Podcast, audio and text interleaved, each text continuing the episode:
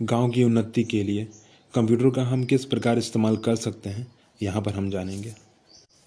ग्रामीण क्षेत्रों में स्वच्छ जल, स्वस्थ संचार जैसी मूलभूत ज़रूरतें आज भी पूरी नहीं हो पा रही हैं, लेकिन विज्ञान द्वारा यह संभव हो रही है।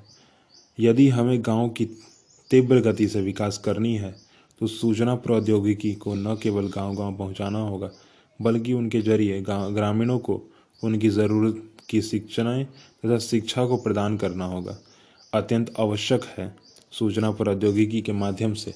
कंप्यूटर के ज़रिए खेती बाड़ी के तौर तरीके गाँव में उपलब्ध रोज़गार के अवसर, गाँव की उपज की प्रोसेसिंग भंडार और पैकेजिंग की सुविधाएँ गाँव में स्थापित करने जैसी तकनीकी विषयों की जानकारी किसानों को उनकी अपनी भाषा से उपलब्ध होती है। इससे ग्रामीण में एक नई तरह की जागृति पैदा होगी। गाँव का विकास गाँव में रहकर अपनी तथा पूरे समाज की समृद्धि बढ़ाने के लिए तरीके खोज सकेंगे।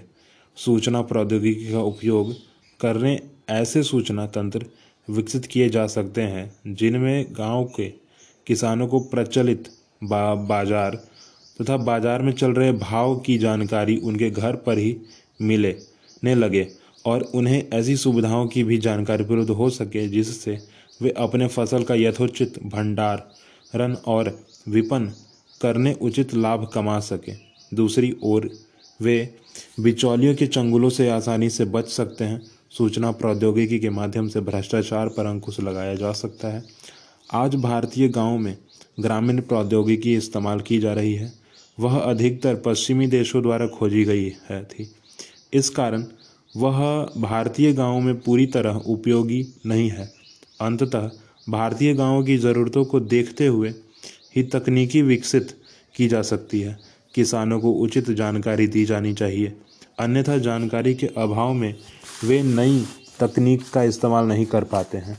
यह प्रौद्योगिकी सस्ती और इस्तेमाल में आसान होनी चाहिए, ताकि आम आदमी भी इसका इस्तेमाल कर सके।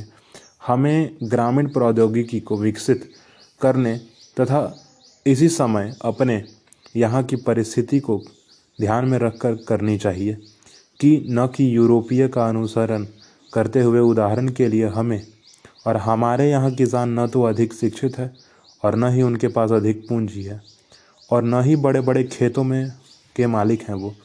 अतः उनकी स्थिति को देखते हुए ऐसी मशीनें या प्रौद्योगिकी की का विकसित करनी चाहिए जिसमें ज़्यादा पूंजी की आवश्यकता ना हो और उपयोग करने में भी आसानी हो कि अशिक्षित किसान भी उसे आसानी से उपयोग कर सके।